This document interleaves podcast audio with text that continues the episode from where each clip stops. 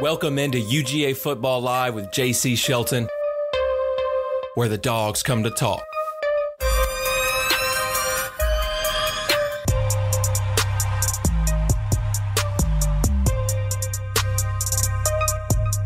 What's up, y'all? UGA Football Live with JC Shelton back with another episode here in your off season of Georgia football. And I got an exciting guest. He's become a friend of the show, one of my favorite guys to talk to, so knowledgeable about Georgia sports and and you know, former NFL player as well, former All-American for Georgia. And that's John Theus. Um, former tackle for the Georgia Bulldogs and played with a lot of guys who you've seen on this show. John, it's great to see you, man. We, we appreciate you taking your time. Uh, first off, you know, how are you? Uh, I know you're working on something special that you got going on. We want to hear about it. Yeah, JC, I appreciate you having me on. I always enjoy talking with you and, and talking ball. Uh, we'll talk a little non-ball to start. I appreciate the segue. Uh, so, uh, my partners and I are in the process of opening Scooters Coffee and Winder. Uh, what is Scooters? Scooters is a national um, franchise with 600 locations nationwide, but we're one of the first in the state of Georgia. So we're excited about bringing it to Winder. And uh, what makes us unique is we're drive-through only, so that allows us to focus on um, speed, quality, and customer service. Um, so any of you folks out there in the Winder area, we'll be off of East May Street, and, and um, for any folks that might be commuting from Atlanta to Athens on game days or home, um, we are not far, about five minutes off 316. So we'd love to see y'all when we're open. Um, you can check us out in the menu on uh, scooterscoffee.com. Um, a wide range of uh, drinks. I'll tell you, our signature drinks are Caramelicious, which is a um, you can get a hot ice or blended, so a latte, iced latte, or the blender, which is a milkshake consist- consistency, um, as well as a lot of other drinks. Um, and uh, to tie it to football, I'll be in the quarterback position in the store. I'm the general manager that will be there every day, so I'll be a uh, close position close to the window there. So, any you dog fans come by, please uh, give me a go dogs through the window. I, would love to see y'all come out and uh, say hello to you. Yeah, you get your little caffeine, you get to see a former Bulldog. That's a pretty cool situation there, especially you guys coming from, you know, Atlanta, right there in Winder too as well, coming to game day on the way. Stop you by and say hey to John.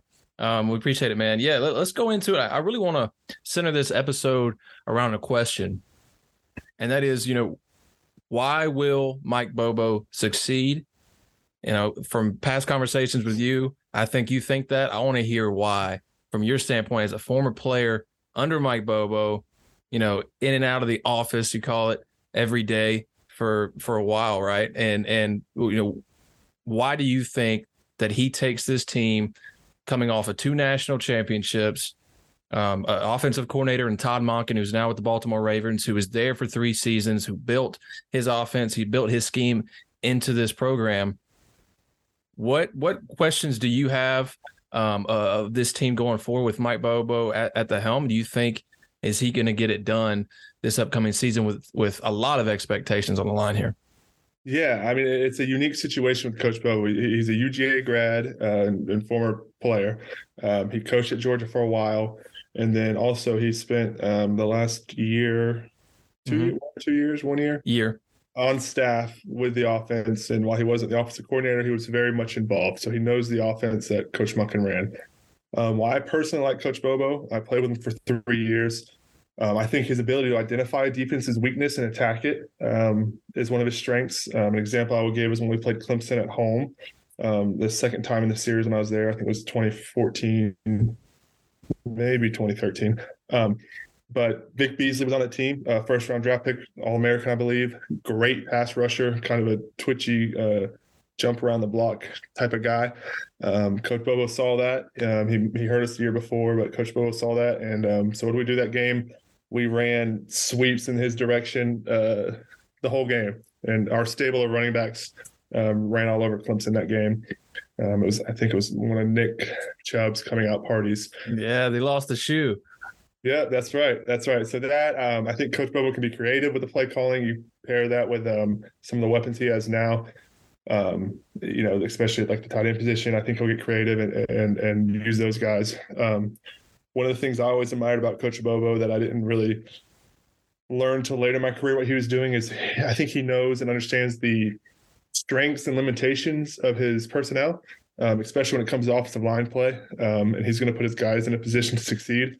So if he has an example, a, a tackle that struggles with the backside cutoff on a two eye, and the team runs that front a lot. Um, he's not going to put that that lineman in that position um, to fail. Um, so I think he knows the limitations of his offensive line, but also the strengths, and he'll play to that. Um, on top of that, he's a great motivator, which I know Coach Smart is as well. Um, but some of the best pregame speeches I've ever been a part of was came from Coach Bobo. Um, but also, uh, my situation with Coach Bobo was unique because I came in as a freshman, uh, maybe needed a little bit more motivation then um, than I did my junior year with him. Um, so he he was tougher on me then. Um, and then as I learned and got more comfortable with the offense and gained his respect, um, you know, it became a little bit more of a um, a lax uh, relationship. He he knew he could coach me in a different way. Um, so he's a good motivator, knows how to motivate different guys. Um, and then what's going to be interesting, I think this year, I know we had some talented offenses when I played, um, but I think as a whole, the Georgia team and some of the weapons that are on that Georgia offense now are weapons that he has not had um, when he was at Georgia, especially at that tight end position. Um, depth at receiver. Um, so he has a lot of weapons that he can use. Um, and then just also just being with the team last year, like he he knows the offense that they've been running. He's going to try to make it simple for those guys. Any changes he wants to implement, he'll um, he'll take that consideration. So having the familiarity with the guys is huge, um, and just knowing like the offense that they ran last year. So I, I have high expectations um, for Coach Bobo, especially with after we saw in the, the spring game some with Carson Beck. Yeah, I think I do as well, and I think most of that opinion is based off of talking to guys like you and players that played underneath Bobo at Georgia in his first stint as OC right there from 07 to 14. Um, I think, you know, some of the concerns that came out straight away from Bobo being hired from people uh, was, you know, the ups and downs, it seemed like during his tenure there. I think, you know, a lot played into that, you know, um, especially on the defensive side of the ball when you look at the numbers, right? Mm-hmm. Recruiting, eh, the recruiting level is nowhere near it is right now. The mm-hmm. talent, mm-hmm. even though he had a lot of those skill guys and a, one of the SEC's all time best quarterbacks, um, and, and, even Matthew Stafford there for a moment as well. Um, even though he had those guys, it's not even comparable to what the the depth at each position he has now to play with. Um, yeah, yeah and, especially. I mean, the freshman John Theus doesn't start on the this team or or uh, the past few years teams. I mean, the depth of that positions and skill that they have is um, it's light years ahead of what we had when I was there. Yeah, I mean, even look at the example of Amarius Mims. Right, a guy's had some playing time, but he's been playing behind some really talented guys and guys in the NFL right now. Right, just got drafted, and I just saw him projected as a first round pick, late first round pick so they they assume he's going to step in, and just from his measurables and the, the, tape that he put out towards the end of the year last year, um, that this young kid is going to really start one season for Georgia and then go first round in the NFL. So, and the depth at the offensive line is very apparent. I mean, they should have won the best offensive line award this past year. Gave it to Michigan, even though we allowed fewer sacks in more games. Um, we're finalists the year before as well. Uh, Don't get started on Joe Moore. yeah, the voters, man. I don't know. They need to they need to expand this voting pool. But hit, hit up your boy. I'll try not to be biased. Uh, so I think there's there, there, was a concern there with the ups and downs uh, during Mo, Bobo's first tenure there, but he had some of the best offenses in Georgia history at the time, like points per game wise, yards per game wise, and the things he did with the running game. Um, you know, I think he's also evolved if you look at from that time and then uh, see what he ran at South Carolina. Um, it was a garbage fire in Auburn. I'm not going to bring that up. I mean, there's a lot of issues that everybody knows about now that I don't think you can put on the OC. Um, but I think that he, you look at the numbers and you, you talk to the players that have played with him, played underneath him. Um, and then I, I, think that you can't think this is a bad move. I, I just don't agree with the people who are saying that. And then you add, like you brought it up there, he's been on staff for a year. Um, you know, he worked with Todd Monken. He was involved in the game planning. Monken, I think you mentioned me before that he was actually very useful and a couple of times in the postseason in identifying defense uh, weakness, maybe coming up with a play, play suggestion, and, Monken credited him with that. Um, I think that's big when you think about the grand scheme of things. Um, and then the also the position coach that are still there, right? At, at Georgia, you have Dell McGee at running back still and, and running game coordinator. Um, you you have Todd Hartley there who's doing some great things with tight ends and tight end recruiting, um, and and the, the, weapons at tight end, the ways you can use those guys as a blocker and, a pass catcher and even a runner. We've seen Brock Bowers um, get get a few carries his way as well, and Oscar Delp and Lawson Luckie I think can can add some uh, strength to that as well. And you look at that just from the position group of the coaches. Um, I, I think it all looks good from that standpoint um, and Bryan McClendon there with the receivers, you know, former Bulldog himself. So it's like a like a little homecoming there. And I think that's where Georgia under Kirby Smart has done a good job of finding guys who love the Georgia program, who are Bulldogs at heart, a lot of them, um, and it kind of translates to how the players play and represent the G. And you kind of see that on Saturdays and how they even talk to the media and talk on these different podcasts they go on. Um, so I, I think the move is good. I'm expecting a lot here from this team because of the depth around. And then, you know, he added a couple of really good SEC receivers who led their teams in receiving last year, and Rara Thomas from Mississippi State and Dominick Lovett from Missouri. I'm really excited to watch him in the slot. Um, and you can even spread Ladd out there and, and put Dominick in the slot, let him run some yeah. cutback routes and get get those defenders moving and force and really force the defenses to add another another defensive back um, and then we'll run the ball right up their throat with the running back stable that we have. So I, I think it all points to a, a good season. Um, I don't think there'll be much drop off. I mean, Carson Beck looks so good, but I think there will be some growing pains there at the first start of the season. I'm expecting, um, yeah. even though the schedule kind of lines up for the dogs. They do play that South Carolina. There's SEC season opener, and everybody's going to be hunting Georgia, right? Everybody's going to be hunting Georgia, so they want to get it. But um, I, I, think it looks good for these guys moving forward. Um, any last thoughts here on Mike Bobo? Do you have a story? I know you smile sometimes when you talk about him in pregame, like pregame speeches. Is there a story? I feel like there's something that comes up in your mind when you smile about that. No, I mean, um, Man, I I need to keep it PG is the, the problem. no, I, I just you know, I'm not going to be one of the ones that leaks the uh, the Kirby Smart pregame. Uh, you go PG thirteen, John. No, no. I mean, his you could feel, and this sounds kind of probably cliche, but it's true. Um, you could feel like his passion pregame for um for for for what he was saying. It was from the heart. You know, he might have thought of a few things he wanted to mention in the speech, but I mean, he was just rolling with it um, you know, about going out there. It's uh, it was always, you know, we got each other's back. You know, these guys think this about you. You know, what you are gonna go out there and do. But it, it was always positive. It was never like a, a um, never tried to motivate by you know uh, telling someone they weren't capable of doing something. It was always like positive. But but what I love about Bobo is you never doubted if he had your back or not. Um, so, like, it, it, for instance, after you lose a game, you get on the bus, the coaches are in the front of the bus. They're the first people you see, and Bobo would be the first one to say, Hey, we got this. All right. We're in this together. We got it.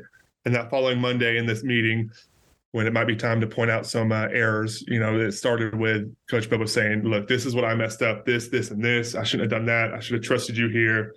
I screwed us here should have won the game and I held us back. And then he'd go into, you know, coaching us up. So I always respected him for that. Um, but pregame, it was along the lines of maybe some of the elite Coach Smart pregame speeches. Yeah. That's what um, reminded me. That that story you just brought up right there, just kind of talking about his pregame, it just reminds me of Kirby Smart because we've oh, all seen those clips, right?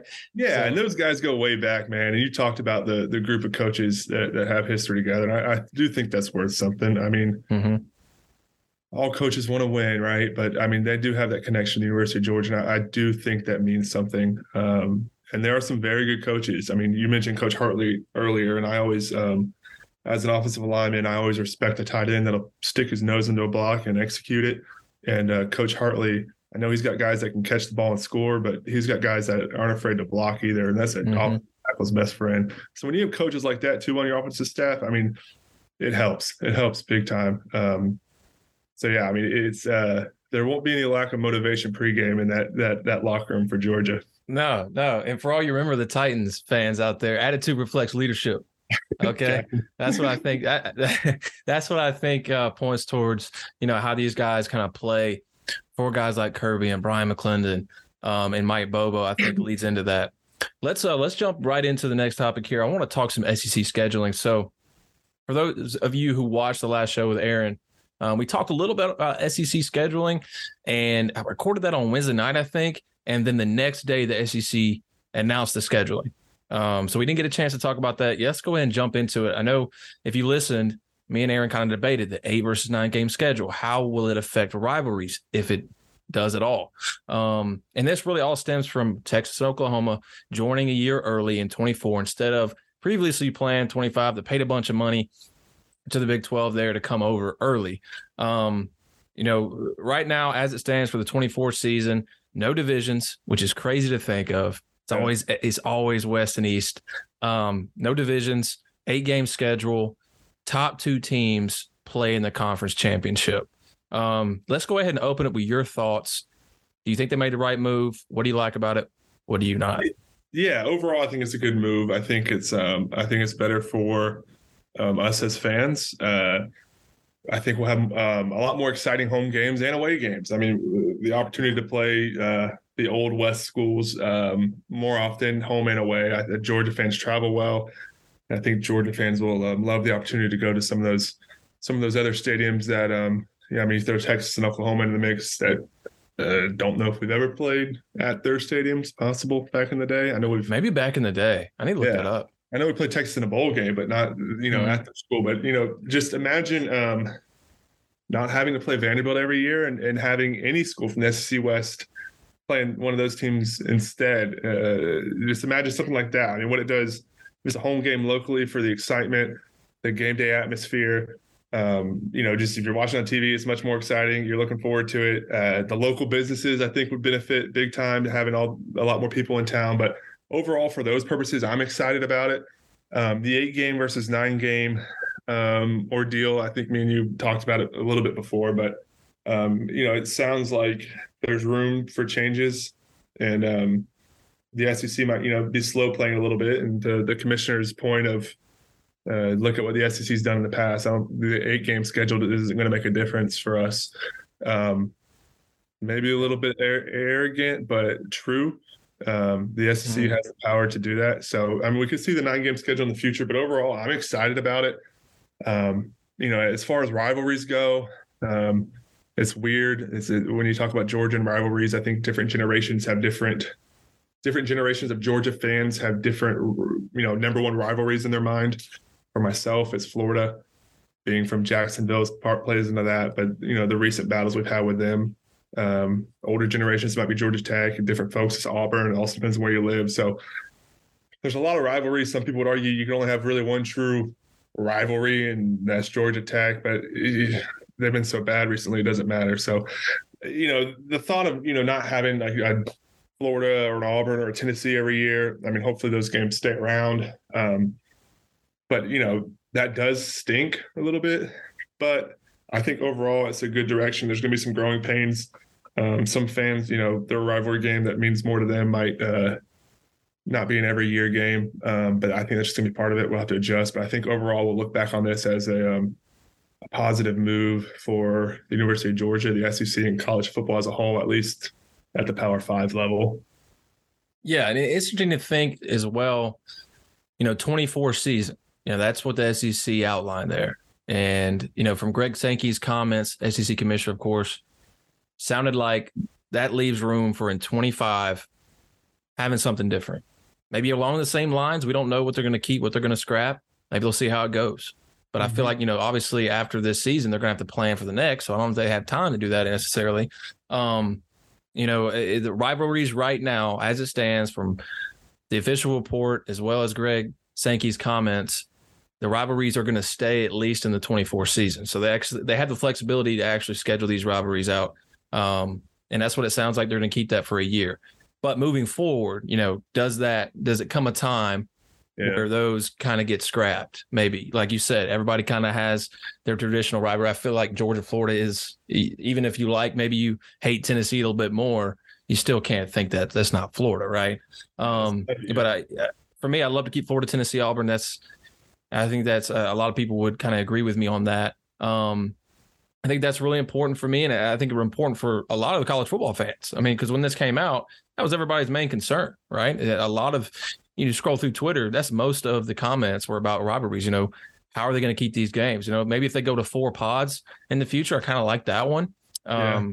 You know, maybe they can keep you know your traditional and you make permanent um, opponents, and you you get to play other teams uh, I think right now, from the 24 standpoint, even though it might change moving forward, um, the SEC says that you're going to play each team every two years, and it's going to be a home and home. Um, so I do like that. I mean, you mentioned it there: Texas, Oklahoma, going to there, going to A and M, which got to play yet. You know, I, I I'd love to do that for sure. I mean, I want to go down there, even though it's you know far, but it'd be really fun because that just makes it more exciting. It's always exciting on game day when you're playing a program like that, an historic program. It only gets the juices flowing a little bit more. So I, I do like that, and I agree with you on that. Yeah, I mean, um, it does. I mean, you've made this point to me before. It makes for a tougher schedule, um, but I think us as college football plant fans will adjust on the fact that a one loss, losing a game isn't the end all be all anymore. Mm-hmm. Um, it, I mean, I guess we've kind of slowly done it the last few years with the playoff, but I mean, you, you mentioned before about the playoffs um, expanding to 12 teams. Yeah. So with the tougher schedule, I mean, it's not the end all be all. Um, obviously, you want to have a better seed. Um, but if you don't have the better seed, hosting a playoff game in Athens, Georgia, if you're a uh, if, if if you're one of those teams without I can't remember how it's structured without the buy, you, you know, there's going to be some some playoff games I think hosted in, in college towns. Yeah.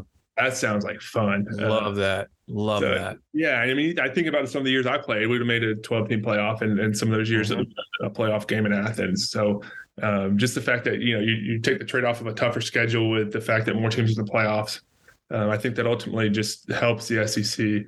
Um, you know, the, the, we always, other other uh, teams fans might argue with this, but we beat each other up. You can't you can't logically argue with that.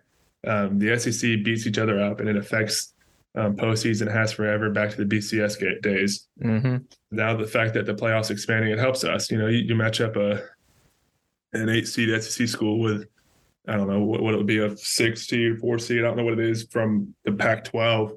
I think we're going to see. Uh, you know the continued success of the SEC in those situations. So I think ultimately it, it helps us um, with expanding the playoff, even though there is going to be a stronger schedule. Yeah, I was just about to mention here the playoffs expanding and how this relates to it. Um, the eight game versus nine game, the criticism, criticism, can't talk today. Criticism I've seen there is you have you know an eight game schedule for maybe a, uh, right a team SEC team right on the bubble of that twelve, and then they get exited because of a Big Ten team what have you, that played more conference games, same record maybe, and they get in over it. That's very niche situation there.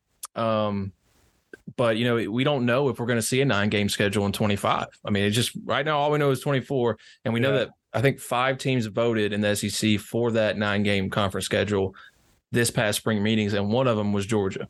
Yeah. So interesting to me. Will more teams want to do that moving forward.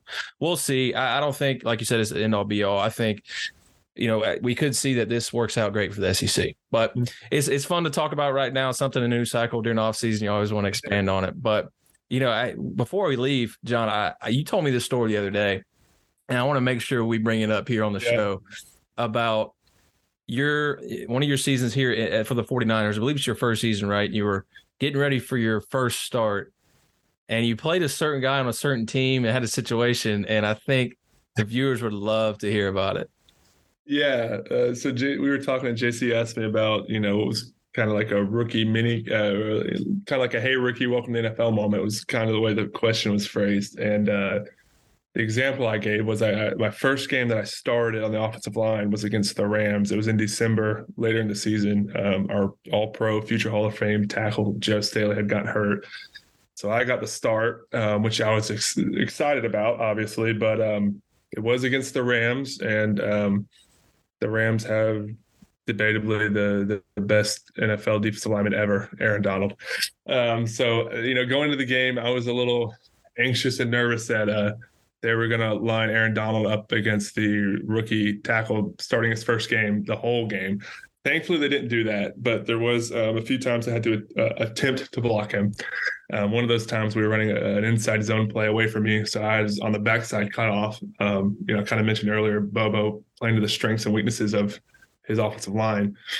Uh, well, one of my weaknesses that game was trying to cut off Aaron Donald, uh, which it is just the fact that it's Aaron Donald. So, anyways, I'm, I'm trying to cut off Aaron Donald on the backside of an inside zone play, giving it all I have. Um, you know, I, I mean, I'm 110% into this trying to have good. I mean, I take a good first step, I get good position, and then I'm, you know, I'm feeling good. One arm up on my chest plate. And I look at him and he looks at me and he just starts laughing. And uh, a lot of times the guys will like talk trash. And even if you don't do a good job, you can talk trash back. Well, that was the first time I'd ever been laughed at in the middle of a play. Um, so I, you know, I just tucked my tail and turned around and went back to the huddle because um, Aaron Donald's not a guy that you want to get into a trash talking uh, bout with. You don't want to make him any any more mad than he is when he plays a game. But uh, it was definitely a uh, an eye-opening moment where you realize there's I already knew there's levels to the game, but he's like at the top level.